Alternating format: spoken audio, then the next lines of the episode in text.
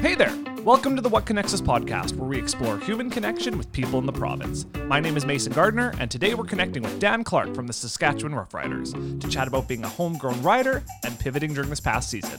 Let's go! Okay, we've hit December and our sixth and final episode of this season before we take a bit of a break for the holidays. Don't worry though, we'll be back first week in January, but before we do, we still have one more episode and we've got a good one to cap the first season of the What Connects Us podcast. Speaking of seasons, we sure missed the CFL football season this year, and this week we're joined by Dan Clark, who is a homegrown star of the Saskatchewan Roughriders. Whether you're a big football fan or not, Dan's story of how he turned down multiple out of province scholarship offers to invest his future in Saskatchewan and work his way to being a professional CFL football player is pretty damn inspiring. We'll talk about that and what this year with no football was like for him and how he navigated this year both mentally and financially because no football games equals no paycheck. Fun fact about me I used to work in marketing for the Riders for five years before I moved to Conexus, and I have seen firsthand just how much of a leader Dan is in the community, on the field, and in the locker room, and just how much of a character and a true softy Dan is. Get ready for this because it's a good one, and it's time to bring them out, bring them out, bring them out. What connects us to Dan? Let's find out. Dan Clark, welcome to the podcast. Uh, thank you so much for having me. I'm sure you are used to having an introduction in front of 33,000 people screaming at Mosaic Stadium, so I apologize for the underwhelming intro. Uh, that's okay. Usually it's a generic one, and usually the DBs are running in front of me. So, Yeah, totally. Actually, I think we have something that could emulate it a little bit. Oh yeah, I There like we go. that. Yeah. yeah. It's Especially not hearing it for a year. I like that. It's almost like you're there. hey? yeah. Um, all right. So typically I begin each episode by asking how you've been navigating the pandemic, but I'm sure that will be a big part of your story. Um, instead, let's warm up with a question that I read about you in, inter- in an interview. Um, and it's that you hate trains and tartar sauce. Yeah, I think uh, there's nothing worse than you know coming across a train or being in a rush, and all of a sudden it's a train. And Yeah. you're like, uh, Especially it's a Regina. typical day on the ring road. Yeah. I got to get the kids to daycare, and you know what? This train is just having a wonderful day, just Right. going by. Uh, and then tartar sauce, yeah, absolutely not. I still can't. There's Really? a lot. There's a lot in my entire life that I haven't liked. Yeah. I was a very picky eater before, and Uh-huh. I, I don't look like I was a picky eater. but then uh, I've become very, very um, curious of how food tastes. Yeah. And uh, as soon as I got tartar sauce, yeah, no, The end. no, yeah. I, I'm like that with like clamato or tomato Mm. sauce, and it's just like the consistency of like you know when you're on an airplane and that person beside you always orders tomato Yep. juice or anything like that, and it just swishes beside you. It And just it's a thick swish. oh, it's a Ugh. thick swish. Yeah, no, not happening. No, uh, I used to be the same way with tomatoes. Mm. I hated tomatoes. Yeah. And then I've uh, grown to like them, Yeah. especially since that I absolutely love ketchup and how much I'd use it on everything. Me so, too. Yeah. yeah. Anything like tomatoes, anything that my teeth slip off of when I'm eating. Uh, Just that'd be like hard boiled eggs for me. No thank you. same, too. So, same. Damn, we got I like the it. We got a lot in common. We have the same taste in food. Um, all right, let's just jump in with a quick introduction for those who don't know Dan Clark. Uh, tell me who is Dan Clark? Give me some background or on who you are, so we can better understand your story. Uh, I was born and raised in Regina. Uh, absolutely love, you know, continuing to give back to the province has given me so much. Uh, I grew up in uh, Argyle Park, going to Dr. L.M. Hanna uh, Elementary School, and then I had opportunity to visit a couple high schools. And as soon as I walked into Thom Collegiate, I fell in love with it. Yeah. and uh, it's a place that I called home for four years, and Right. absolutely changed who I was as a person Awesome. and for the better. And it it taught me a lot that has carried over to my professional football career and also carried uh, over to my adulthood. Um, and then from there, I had many opportunities to go to play football in Canada, anywhere kind of I really wanted, and then uh, multiple places in the states. But um, Jerry Thompson, our head coach at the time with uh, Tom Cle- uh, Thom Collegiate, he asked if I'd join the Thunder. Nice. I said, "Yeah, um, absolutely. Like Jerry, I'll follow you anywhere." Right. and uh, went there for you know three years. Had an opportunity to try it with the Riders in 2009. Um, what I thought would just be, you know, just having a you know a cup of tea with them, and Yeah. it turned out to be. 11 years later, going into my 12th year this year was Mhm. hopefully be the opportunity. Uh, and but uh, COVID had a different Right. Yeah. different uh, choice with that. Yeah. So, um, other than that, uh, I've spent would say past seven years with the Canadian Red Cross, uh, delivering messages of imagine no bullying slash healthy relationships and what it's like to you know find that relationship that you know betters yourself. Right. Um, and absolutely love the work that uh, you know it enables me to do in the province. Yep. Um, something that you know that means a lot to me, especially being from Saskatchewan, is how I represent the brand of the Saskatchewan Roughriders, but Right. how I also represent the brand of being a Saskatchewaner. Totally. So Yeah. those are the those are the things that really make me. Uh, I have a wife. Her name is Kayla. Uh, I have a four year old daughter. Her name is Kendall, Mm-hmm. and I have a almost two year old little monster named Cash. So Yeah. he's yeah. he's a handful right now. But that's that's really my life in a nutshell. Totally. I used to work for the Riders for five Yes, years. you did. And uh, on the sidelines after every game, my favorite thing was seeing players bring their families on. Yep. And especially the homegrown kids. You could tell how special of a moment that is to bring their kids on there and, and same with your wife. And it seems like you were there almost at the end of every game with your kids. Absolutely. You know, it became something that uh, as soon as I had Kendall, I really learned what it was like to not take a loss so hard, Mm, you know, or take a win, a win for, you know, that a big emotion take over. right. Because that energy of seeing her run on the football field, or just playing or throwing around the ball was something that just took everything away from me. So, Totally. and I, I absolutely love it. Um, and that's one thing with the pandemic that it really hit home was not being able to see my son run for the first time on the football field, Yeah. especially when he started running and walking and Mm. more sprinting everywhere than anything. Right. Yeah. Yeah, it was one of those ones that I was really looking forward to of the season. You know, Yeah. not only playing football, but to see those moments. And you know what? It is bred into us as being from Saskatchewan as Yeah. the riders are be all end all for Yeah. and you know a lot of us, not Absolutely, everybody, yeah. but that's okay. Yeah. And a lot of us have, you know, my biggest fondest memory was crossing the Argyle Street Bridge and seeing, you know, Taylor Field as a kid. Right. And one day looking at my dad, I want to go there to work. Totally. And then from there it's been like, ah, maybe we'll visit that in a couple of years. Yeah. And now I go to work there every Totally. single day. Yeah. And not lately, but Yeah. it's been one of those opportunities that I I don't take for granted every single time. Yeah, I felt the same way when I worked at the Riders. You've, you you're up on the the old colored stands of Old Mosaic Stadium, and you're looking down. and You're like, I just want to touch the turf and Yeah. feel what that feels like. And then almost every day, you're almost hit with that realization, like, wow, I'm here now. Like I'm actually working on here. Absolutely. And it's it's tough to go from that dream Mhm. and to never let go of it. Yeah, Uh, I still cherish every moment of whether it's 3 a.m., 6 a.m., 9 a.m., strolling into the new Mosaic Stadium and feel feeling like the most spoiled person in Regina as Yes. having that facility. yeah, You know, we have our own everything that we want. Yeah. And to be able to live a lot of people's dreams by going there, it's it's something that you don't take advantage of, Mhm. especially being from Saskatchewan. It's it's again one of those ones. It's- Absolutely. It's, amazing. totally. So you obviously obviously play for the Riders. We just chatted about that, Yep. but I don't think we hear enough about how just how homegrown you are Yep. and how uh, you made it to the Riders. So let's start out with out of high school. I read you had multiple offers for post secondary education, play football elsewhere. You said um, in the state somewhere. Yep. Um, tell me a little bit more about why you chose Regina because I think that's every high school football player's dream is I'm going to get a scholarship, I'm going to go out, and then hopefully that leads to professional football. But you chose Regina. Tell us a little bit about that. Well, you know, a lot of it had to do with, you know, no one would sign me to like a scholarship that if I got hurt, it'd be continue to pay for. Okay. You know, there's always major injuries, and we've seen it happen, you know, to lots of football players where they, they can't play football anymore. Right. So it, it, my biggest thing is I didn't want my parents to pay for school. Mm. I like school.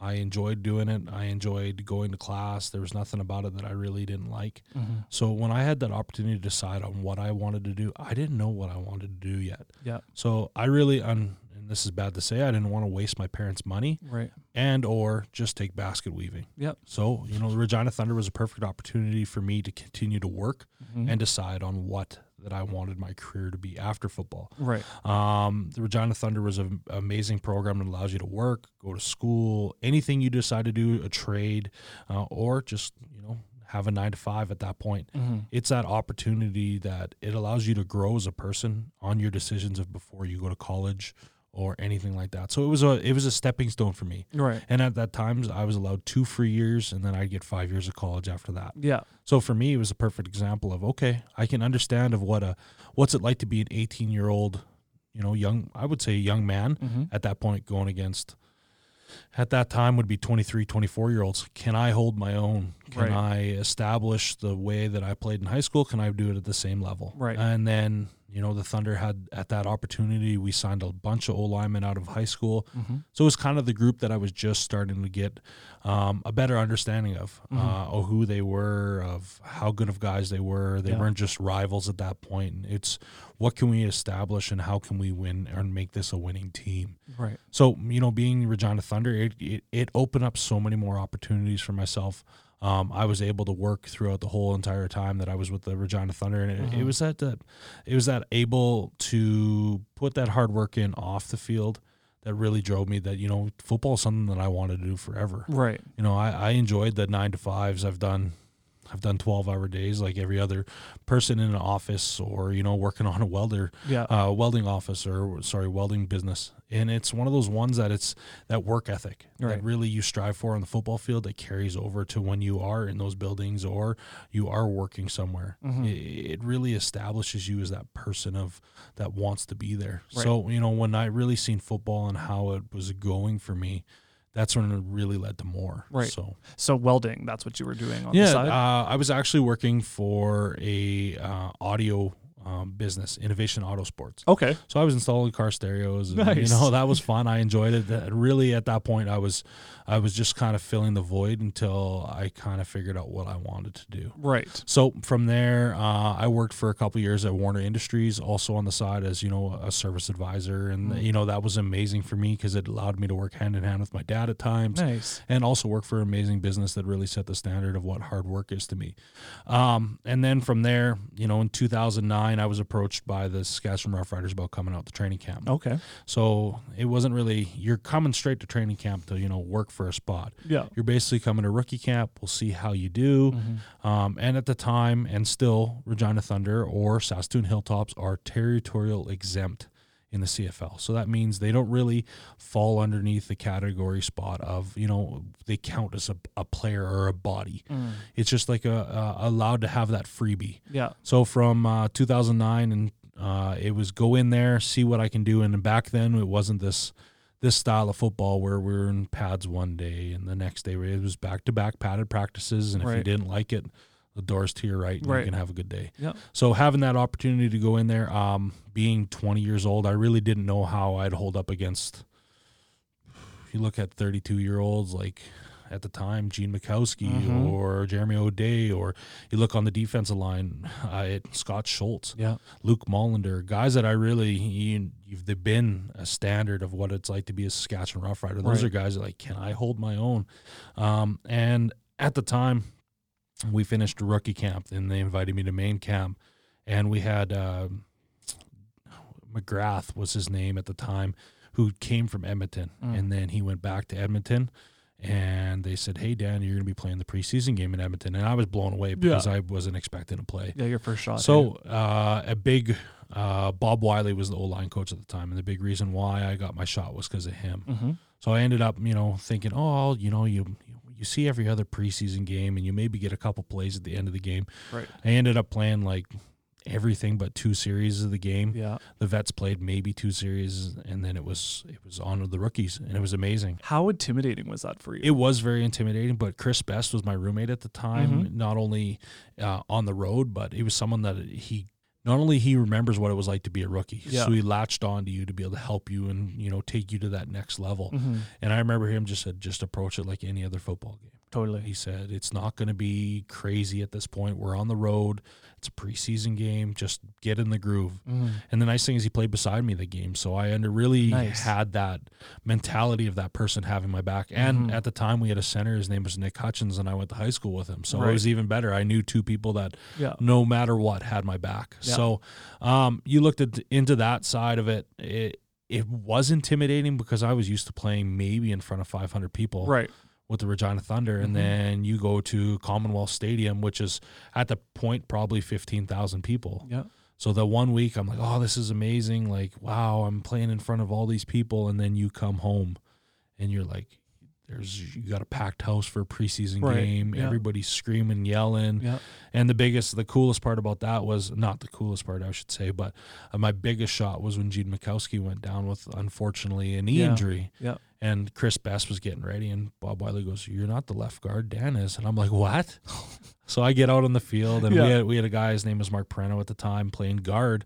And they're like, "All right, Dan, enough. You're word vomiting. Yeah. Calm down. Yeah. You'll be fine." And you know what? It was, it was that. It was at that point I knew I can have that opportunity to grow because I was going against starters Right.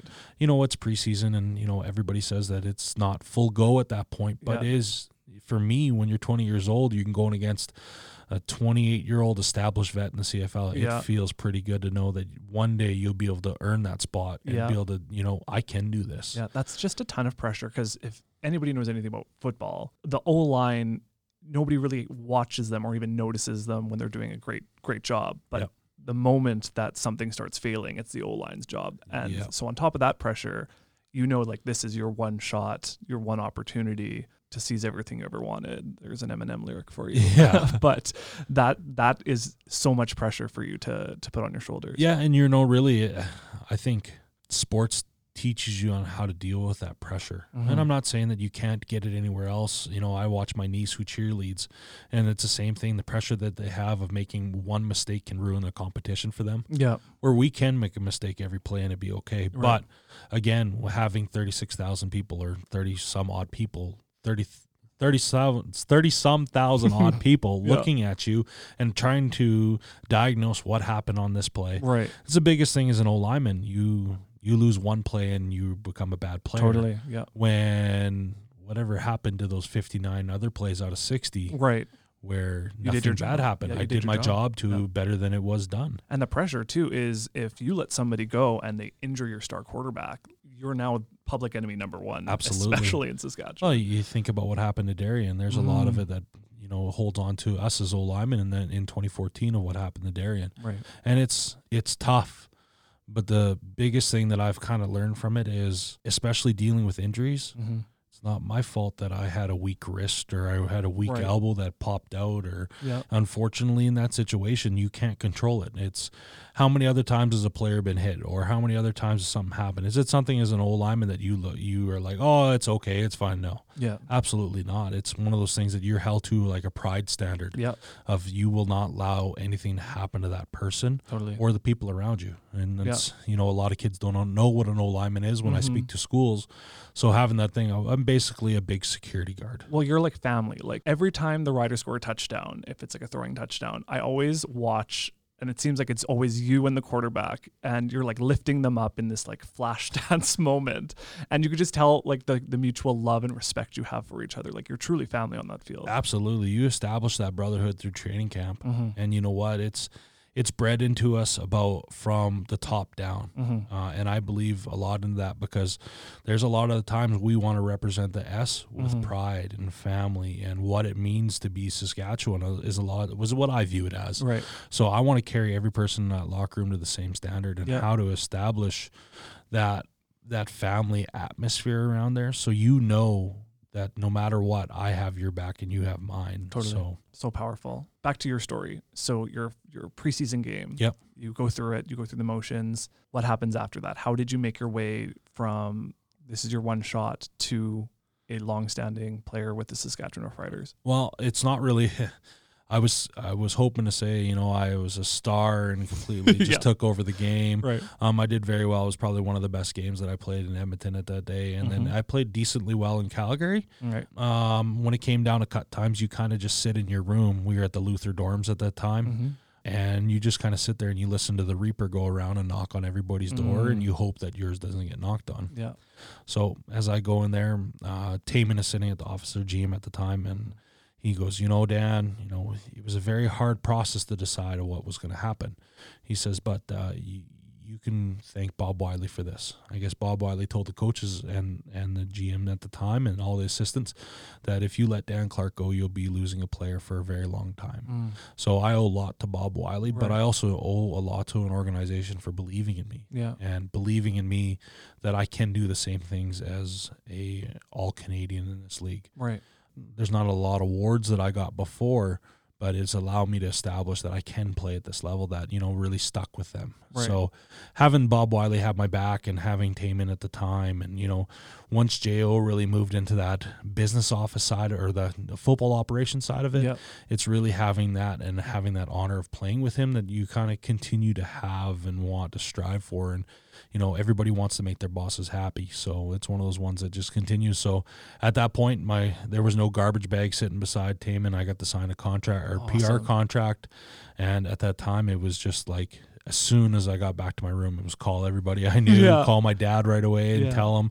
Showing up the first day at Mosaic for first day practice was Mm. something special that I'll never forget. And you know, walking underneath or walking to the the right of the store and going past the ticket office and Yeah. Not needing to show a ticket. not need, yeah, not the security not stopping you Yeah. and walking past the Gatorade machine or Gatorade machines to your locker is something that's it's every kid's dream and it, was, It is, it yeah. is mine. Like I, I absolutely enjoy it, but the mentality that I had when I walked in on day one to walk in almost 12 years later or 11 years later was that you can be replaced at any second, at any second, Yeah. any moment, and you don't want that to happen. Yeah. So What was that like to call the audio place you worked at and said, I can no longer set up decks in, in cars in anymore? cars. Sorry, no more car stereos for everybody. uh, at that time, I moved to Warner Industries, and uh, I absolutely had the whole company behind me. Yeah. Um, I think they knew at a lot one point that's all I wanted to do, so Yeah. they really weren't knowing.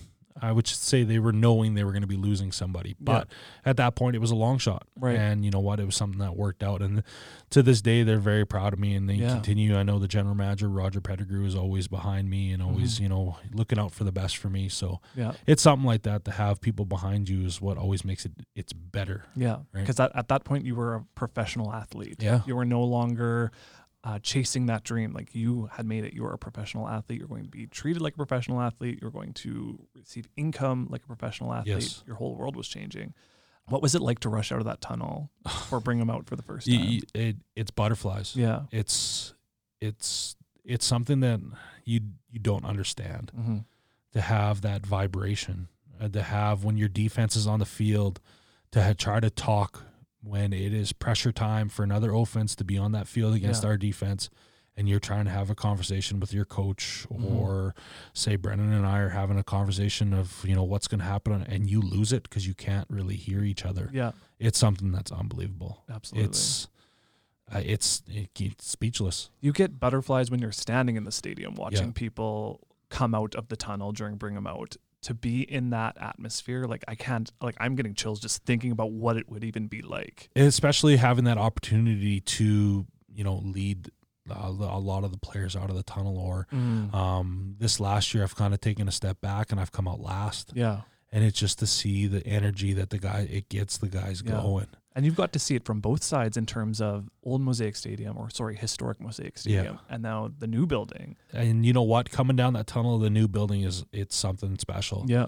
It's that the way they've put that work into you know making it a show mm-hmm. and i understand that football is is, is football but Mhm. also you need to put on a production yep you need as you would know Mhm. people love to be entertained while there's a halftime show Yep. or whether there's things going on if there's intermission there's there's other things that are happening around the stadium yep that make it one of a kind and that's why we're the best in the CFL 100%. So, how did your lifestyle and income and budgeting, how did that sort of change the moment you became a professional Well, athlete? being uh, uh you know professional athlete isn't always what everybody views it as Right. um being on the practice roster I think at the time I was making 466.60 a week Mm. plus a thousand for living, I believe, at the time. Okay. So able to have that thousand to be able to live. You know, I was still at home, so was able to bank that money at that time. Um, but having that 460, 660 again, I left I lived at home. But a lot of the guys coming from the States, Yeah. You think about the money that they did get and then they got a half it at that point crossing the border Yeah. or while crossing back to their bank account or getting it back to the U.S. funds. Right. It's tough. Um, you know, I I lived very fruitfully. Yeah. I enjoyed it. I, I lived it up, especially being at home. Yeah. Um, and then I would say probably towards the end of 2009, maybe 10, I moved in with, at the time, my girlfriend Kayla, Yep. who is my wife now. Mm-hmm. And it kind of, it was one of those ones that we, we enjoyed it. We got to buy new furniture and stuff like that, the things Yeah. that we enjoyed. And then it really came down to like, what about after football? What Yeah. are we going to do? How are we going to be able to establish a future for us? Uh, and have that opportunity to be able to make life a little more comfortable down the road. Right. Um, so it's it's it changed a lot, um, especially with how we approached on what what we're going to be spending our money on. You know, I know when we had our our kids, uh, Kendall and Cash, it allowed us to you know outfit their room and be able to have those kind of things.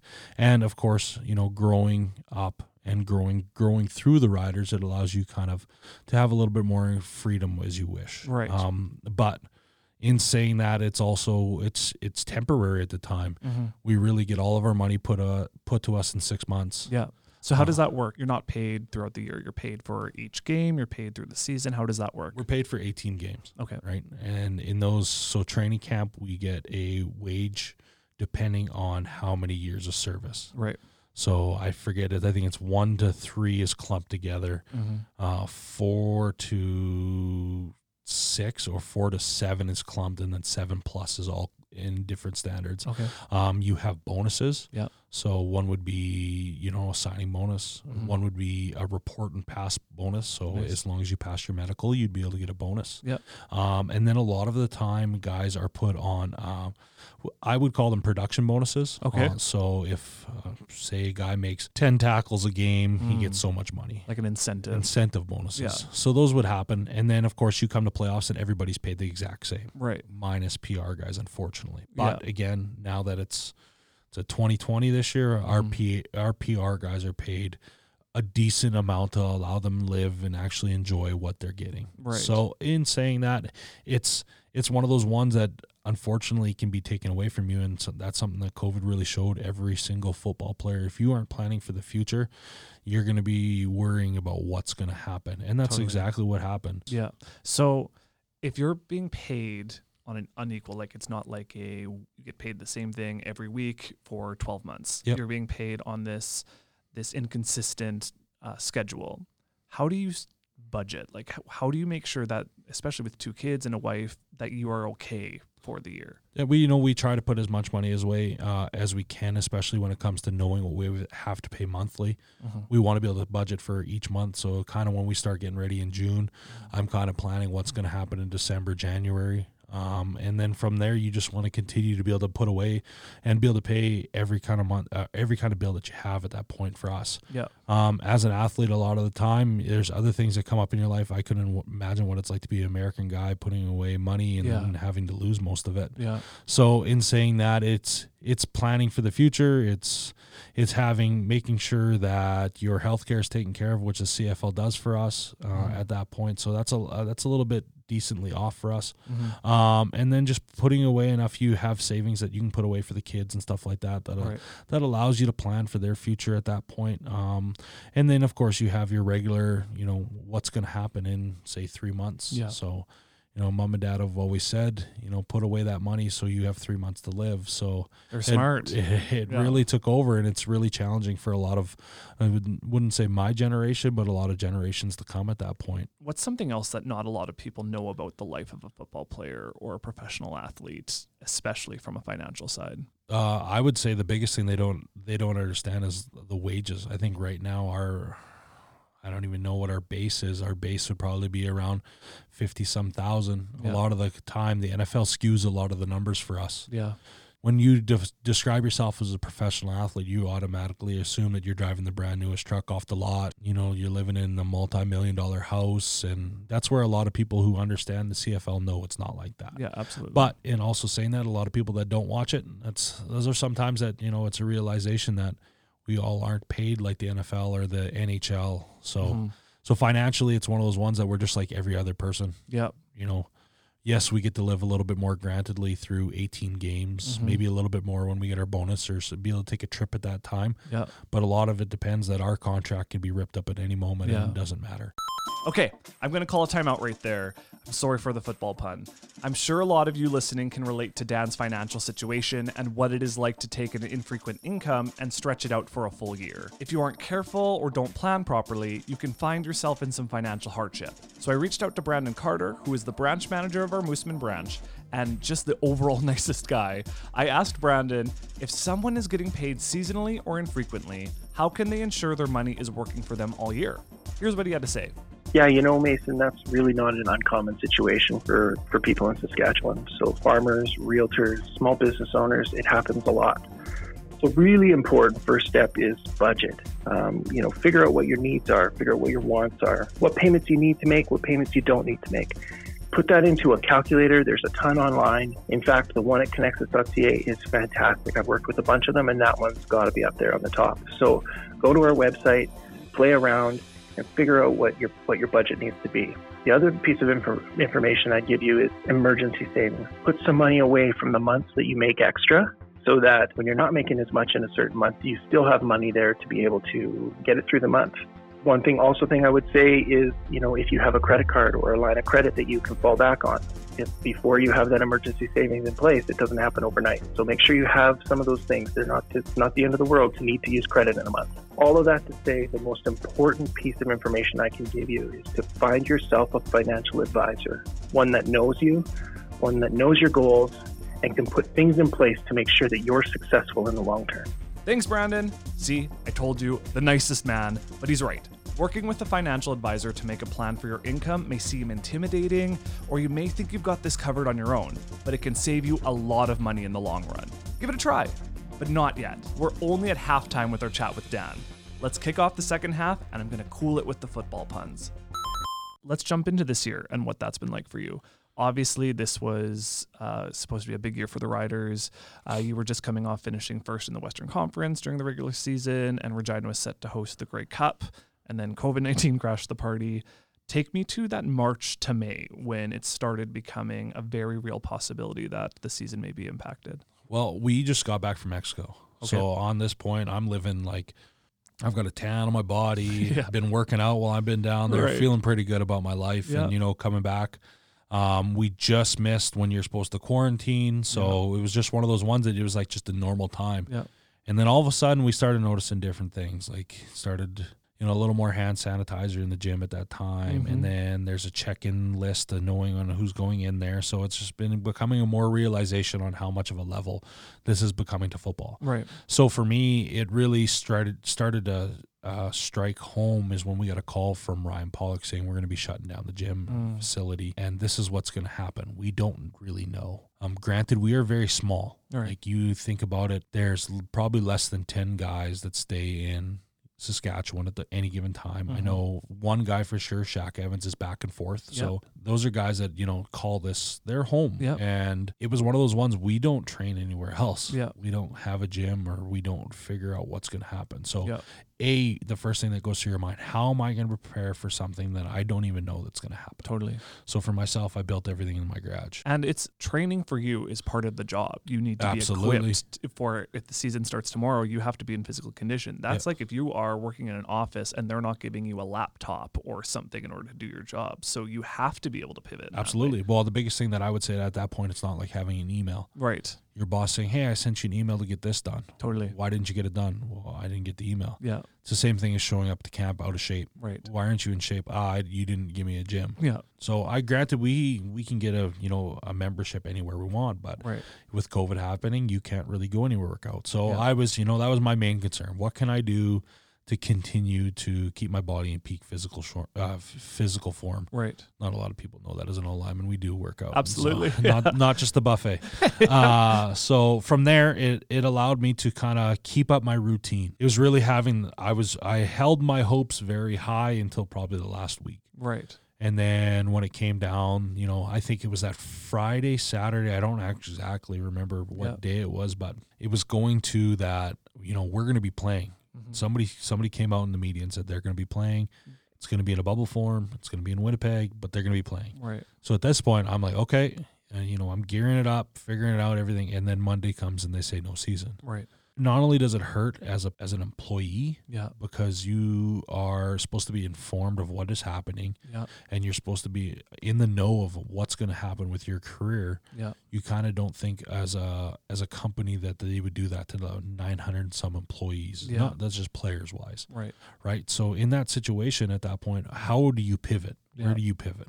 Granted, uh, you know the Red Cross uh, work that I've done it allowed me to do Zoom calls with the kids and being able to be able to present and still do the normal things that I would do through an off season and allowed me to do that. Right. And typically you would go to like schools, Oh, right? And- Typically, and I'm putting in, interact with I'm putting ten thousand kilometers in a year to Yeah. be able to go do the Red Cross. like imagine no bullying. Yeah, you know, one of the biggest things that I live by is control what you can control. Right. So after, as soon as I, you know, I heard the season was canceled, it's what are you going to do? How are you going to be able to provide for your family? Yeah. Your lump sum of your money that you're expecting from June to, oh, let's go November 22nd would have been the Grey Cup, is my guess. Right. So no, from that June to November, your payments are really in, in your mind at that point. You're taking care of, you're planning for what you want to do for the rest of 2020 Yeah. or 2021 at that point. So what's the pivot? Where do you even start? Like that's six months Well- of income that you thought you had that is just kind of wiped away in a day. And that is not only just six months. That's that's a whole year. Yeah. Totally. Yeah. That's right? twelve Because you're only getting paid for six months of the year. Absolutely. Yeah. So you you have to completely change of what's going to happen. What are you going to be able to budget? What how are you going to be able to do? Granted, the biggest thing that helped us as a family was not only Conexus allowing us to skip payments. So Mhm. once we've kind of figured out, you know, we're not going to be allowed to have that money.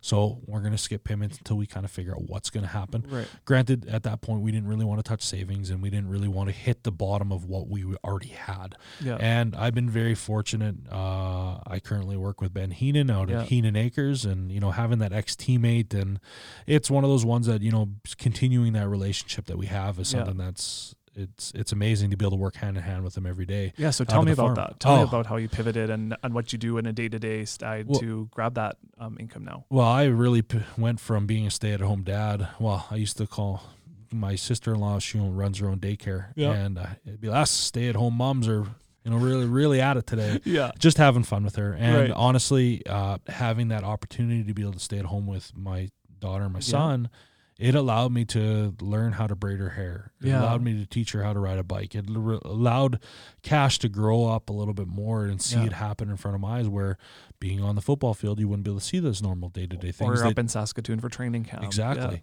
Those things that you'd see on Snapchat every day Yeah. or, you know, get a text message from my wife Kayla. It allowed me to see firsthand. Yeah. Yeah. Um so it that's something that I really missed. Yeah. Um and then going into full blown 8 to 5 lifestyle, you know, we were in harvest right like right off the jump. I was thrown into the fire. yeah. I think my first day, Ben had me driving around and doing some things for him. And then I'm like, man, this farming thing's easy. It's It's, easy. not even like, it's not even hard work. Yeah. And then the second day, someone didn't close a bin and I had to shovel a semi load of lentils. Right. And I was like, okay, this is for real. Right. So, and then learning the the hours that those guys put in to be able to put you know food on the table for Saskatchewan or half the Mhm. world at that point, it's it's something that it's special Yeah. when you're not around it all the time and you just see it on the internet or you see people you know talking about it when you're at dinners and hey, hey how was harvest? Well, yeah. now you know what the hard work is put into it, and Totally. I think the biggest thing that I realize now is a lot of people think farmers just go to Arizona as soon as the harvest is off, and Yeah. it's far from that. And I'm, you know what, I I enjoy it. There's not a bad day. And Yeah. it's kind of like football. There's not a bad day out there. you said you're a city kid. Yeah. To be able to go to the farm and your second day you are you're expected to be on your game. What was that learning curve like for you? It's something that I haven't experienced for a while. Yeah. You know, I think I'm I'm decent at my job, my professional athlete job. Yeah. So getting thrown in the fire, things that I don't know how they work, or I have a general understanding of mechanicking and stuff like that, Mhm. and how things work, but like knowing what a lentil is compared to like durum or you know wheat, and Mhm. it's just like it was blowing my mind, Yeah. like how much. And then you go into fertilizer season, and then there's seeding, and there's so much more to it that the that the normal person doesn't understand. Just like being a professional athlete. Right. Totally. So with so much uncertainty surrounding next year, how are you planning for next year? like for me i'm just I'm able to carry on with my regular life at this point. I've back to working an eight to five job or Yeah. Nine to five job at that point. So it's allowing me to still bring home income. It's just not all in a lump sum of six months. Right. Right. Yeah. It and it, granted, it's not going to be to where I was being paid. Yeah. It it's going to allow me to really focus on what is important. What do we need? What is a luxury? Mm-hmm. do we need Netflix? Do we need Crave? Do we need Disney Plus? Like Yeah. those things that you look at as, you know, I I can afford those. Yeah. Are those important? Right. So those something that you know has really allowed me to really focus as a family and understand of what what is important. Yeah. And I think uh, the one thing that COVID has taught us is how valuable family is, Yeah. or having connection. I wouldn't say that not everybody has a family, and, Right. but that connection with friends Yeah. or that connection with someone. Yeah. It was weird after that first wave of COVID when you actually got to see people in person. It was like relearning a skill. Absolutely. You just felt like I've never talked to a person before, but you craved it so much. Like you said, you're missing that human connection. Absolutely. I think the one of the ones that I I really came into understanding of how our world is functioning is when I seen Brendon LaBatte at Costco. Mm. Like usually it'd be a big bro hug. yeah. And now it's like everybody's staring at you. You guys are getting closer to each other. Totally. And then you're like, oh yeah, Yeah. like six feet apart. And you know, Right. you're like, you always got to kind of remember that. For sure. So, talking about missing that connection, at this time, you would have been fully ingrained with your team and they were they're almost like your second family. Yep. But this year, it's like you're missing that second part of your family. How have you been able to stay connected to your team through this? Um, it's just talking to the guys every now and then, reaching out. It's not the same. Like football, Mm. like the biggest thing that I realize is how when guys have retired. I think Paul Waldo, Chris Best, Ben Heenan, those guys that are retired are no longer with football. You kind of lose connection, Right. right? Usually, you're used to seeing them every single day. Yeah.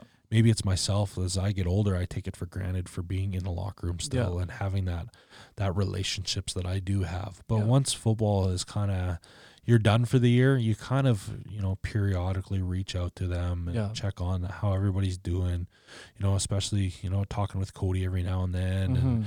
I think uh, making sure Dakota's doing well with San Francisco, things Yeah. like that. Those are things that you really cherish to be able to have that opportunity. Yeah, it's you know, almost like high school where you're done. You're you thought Pretty that you're much. going to be friends forever, and then graduation comes, and then you kind of slowly, once you're out of that routine, you kind of lose touch. But you really appreciate those times when you do get to talk to them. Absolutely. It brings back, I think uh, Ben and I were on our way to Davidson and we decided to call, like, I went on my phone and I, we just decided to call random ex teammates. Fun, yeah. That's So we started with like Rob Bagg, Dressler. Yeah. Uh, we called Darian, and of course he didn't answer.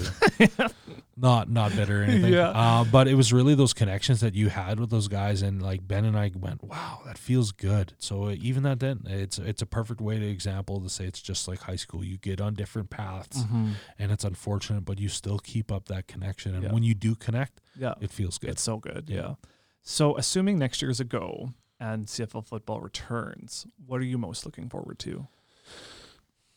Hitting someone, yeah, you're gonna have 12 months of just oh pent up yeah, rage, just right? pent up, pent up rage. Yeah. Uh, no, I'd say you'd be able to see my son run on the football field for the Yeah. first time. Granted, hopefully restrictions lift again, and Mhm. you know I can have him out in the field and we can run around a little bit. But it's not the same like after a game. Um, to be able to come out still in my half my uniform and just run after Yeah. him, he'll he's gonna love it. Totally. Um, a connection with the teammates again is something that's going to be huge. Yeah. Um, but that ability to absolutely have that pent up aggression leave your body. right.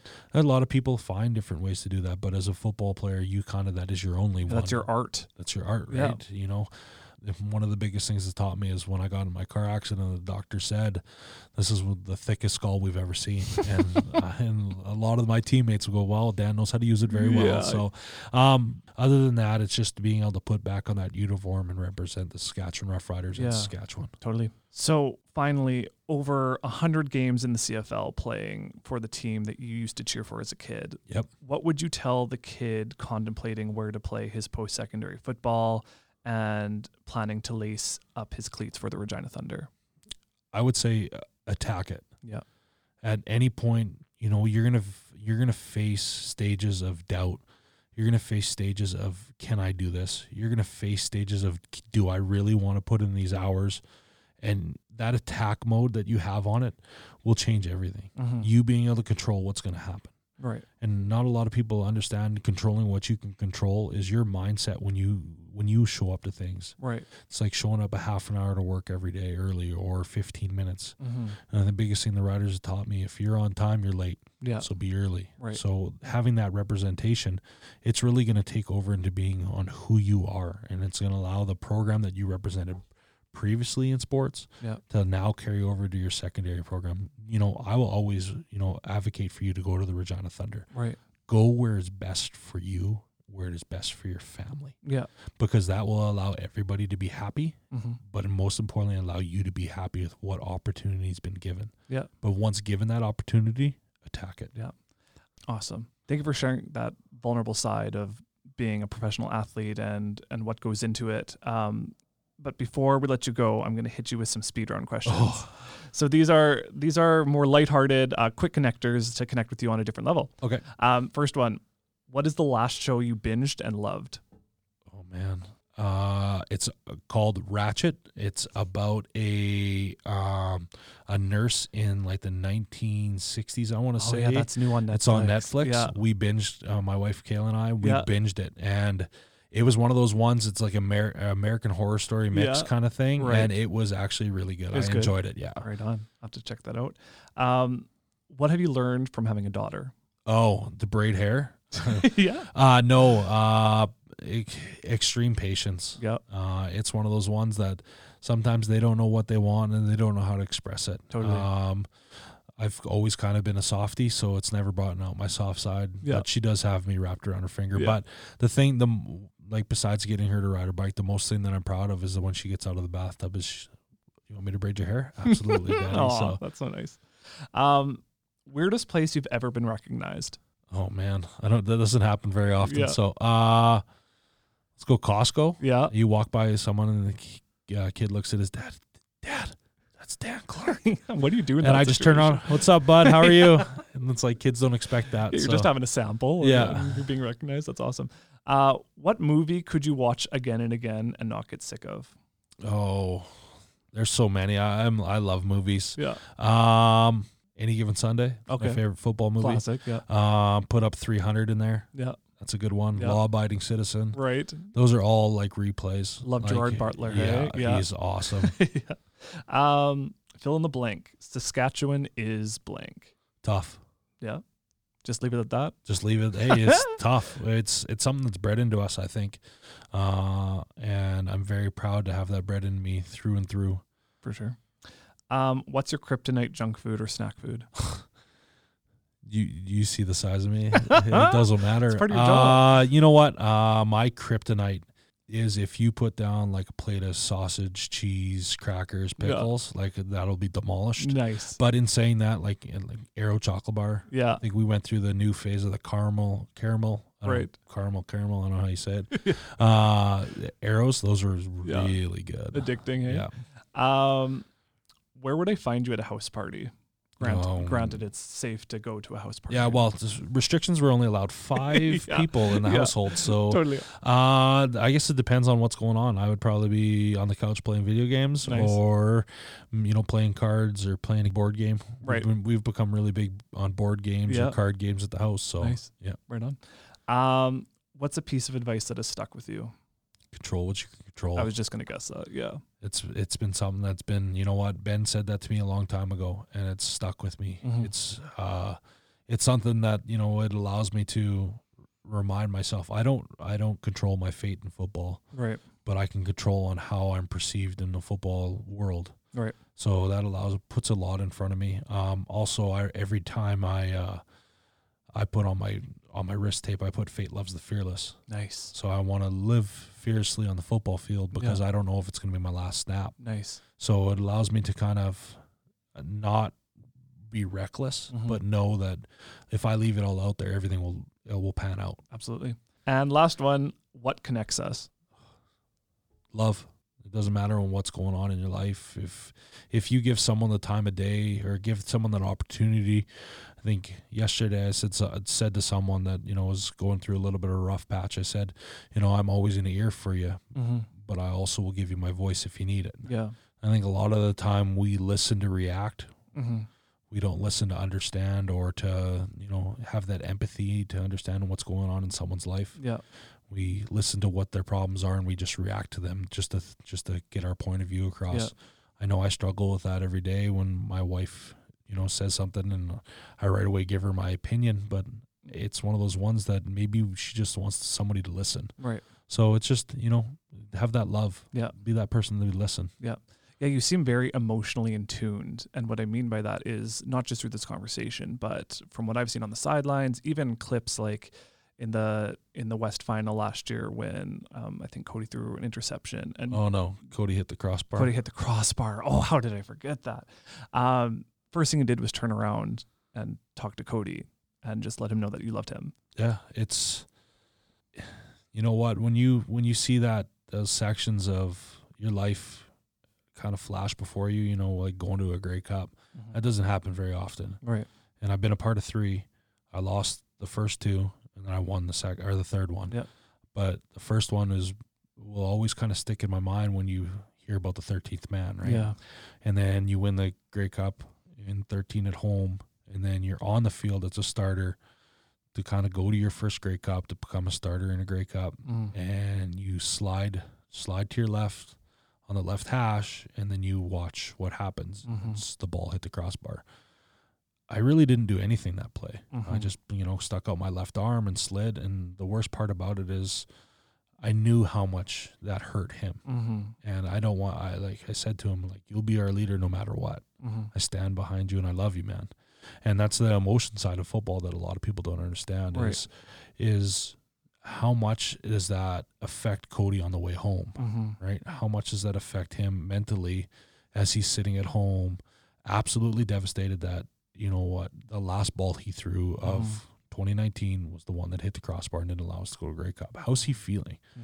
Well, then you open up your Twitter and it's totally different story, Yeah. right? Or you open up your social media and it's a different story. Mm-hmm. But at that point, it's what's important and who's important to you. Yeah. Like I think Coach Dickey does a good job of telling us to block out the noise, Mm-hmm. and it's everything that is happening in our room. Keep that as your your your noise. Yeah. Everything that's not happening in this room, don't let that block that out. Keep Right. that away from you because then it will eat you up. Totally. In that moment, I didn't want him to be eaten up, Yeah. and I know I, that no matter what I said, no matter what I did, it was never going to get him back to that place of that positive side of him. But Yeah. it's always one of those ones that it always it, no matter even if you are even at your lowest it's still that to be wanted makes you feel good Yeah, and especially after feeling like you just let people down, whether it's your teammates, the the fan base, that would just I think it's a small gesture to just to say, "I'm good, I appreciate you, you're the leader of this team," but I'm sure that would have made a huge impact. yeah absolutely and you think that's a relationship that you have you got to have with your center quarterback or quarterback center Yeah. it's that it's that ultimate bond Yeah. it's it's almost like the punter and or shouldn't say should say long snapper Mhm. holder and kicker at that point you Yeah. got to have that complete trust right and Right.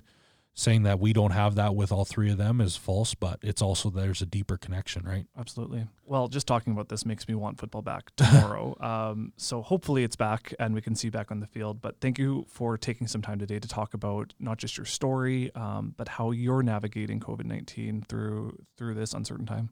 No, I really appreciate it. Thank you for allowing me to be more than a Saskatchewan Rough today. absolutely. Well, that's it for this week's episode and the first season of the What Connects Us podcast. We'll be back on January 6th with a brand new season. If you liked this episode, please do us a favor and hit the subscribe or follow button, or give the post a like, comment, or share. You can also catch up on our previous five episodes and hit the subscribe or follow button so you know when we're back in the new year. Let's connect then.